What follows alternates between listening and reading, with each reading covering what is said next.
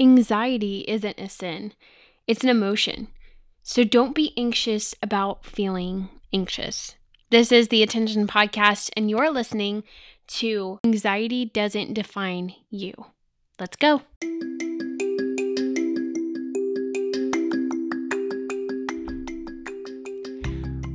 Welcome to the Attention Podcast, where we study through God's Word, talk to influencers, teachers, and young people about their testimonies, experiences, and their walk with God. Are you excited for today's podcast? Well, let's go. On attention.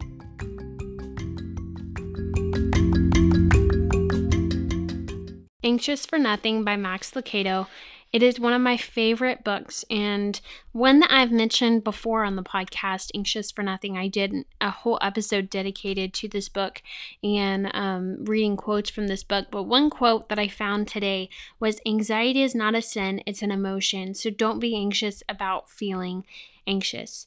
Today, we're going to be talking about how anxiety doesn't need to define you.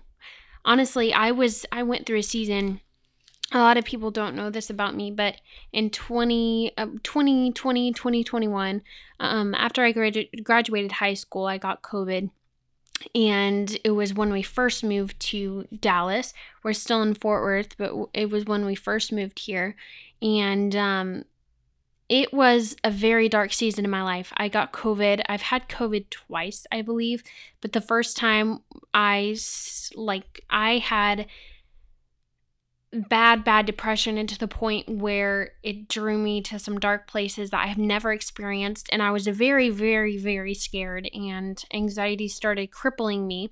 And I never knew what anxiety meant and an anxiety attack meant until I had COVID and until I experienced this. And I have a whole nother episode dedicated to my COVID symptoms, and I talk about this, but I don't talk about it in detail. And today I felt like I needed to a lot of people my age, you know, 20s, early 20s, early 30s, even 40s, they have this season where they're waiting on something, they're waiting on God to give them a promise that they've been praying for.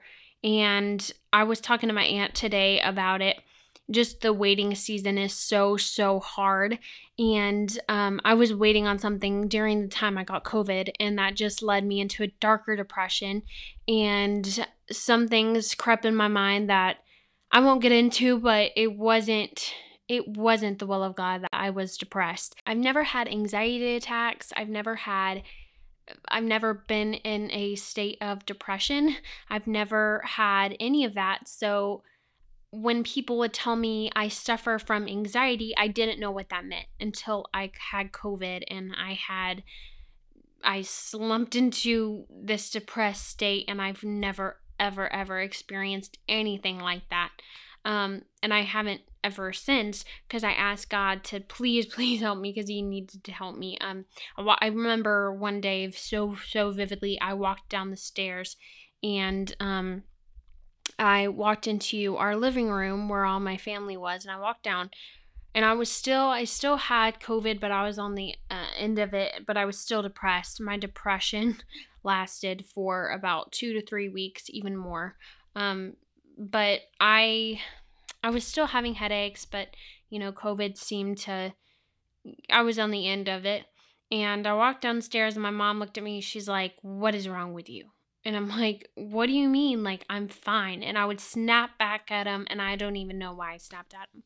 And they're like, well, you're talking to us horribly. You're treating us horribly. And I'm like, I'm sorry. I don't mean to. And I would snap at them and snap at them. I would spend my day in my room. No human interaction. I wouldn't go outside. I wouldn't talk to anyone. I wouldn't call or text anyone. And that's so out of my character. I love to encourage people, and I couldn't. Like, I, I literally couldn't. And it was from the devil. He was putting all of this stuff in my head that I didn't want to talk to anyone. I didn't like anyone. No one was there to encourage me. And I just had these negative, negative, negative impulses all every day, all day for about two to three weeks. And then I finally snapped out of it after everything was over and I apologized. And I was like, I am so, so sorry for my state for like two to three weeks. I am so sorry. The way I treated you, the way I acted. I literally got to the point where my anxiety was so, so bad that it just drew me into darkness. That's the only way I can describe it. And if you've never dealt with anxiety, I pray, I pray, I pray that you'll never have to. But anxiety doesn't define you. I thought it defined me then, but it didn't. God had so much more in store for me, and He opened so many doors after that. That if I wouldn't have surrendered everything to Him and said, Look, God, I am in this state of depression and anxiety is crippling me. I want you to lift me up, and I want your hands to lift me up. After I kind of got out of that, you know, de- depressed season, it felt like a hundred pounds have been a thousand pounds had been lifted off of me literally and um it's when you surrender when you surrender your anxiety doesn't define you anxiety doesn't need to define you it's from the devil and if you see yourself going into that anxious season and do not say oh no no i'm not an anxious person this isn't this isn't the way I, I work. It's just a phase. It's not anything that I need to bring to God. Yes, it is. Please, please, please don't make the same mistake I did and just like write it or I wrote it off because I thought it was just a COVID symptom, which it is, but it's a spiritual symptom and you need to go to God and get it taken care of immediately. And right when I did, right when I surrendered everything to God completely, He took it away from me. So don't let your anxious thoughts define you today. Anxiety doesn't define you. Don't be anxious about feeling anxious. Thank you. Thank you so much for listening to the Attention Podcast today. I hope this encouraged and helped someone. If you're dealing with anxiety, don't, you know, don't delay. Take it to God, take it to a mentor, take it to even a counselor if you have one and talk it out. Take it to your pastor, your mentor, someone you look up to, your parents, and tell them what you're feeling and pray with them and seek God together. Thank you guys so much for listening, and I'll see you guys next week on the Attention Podcast.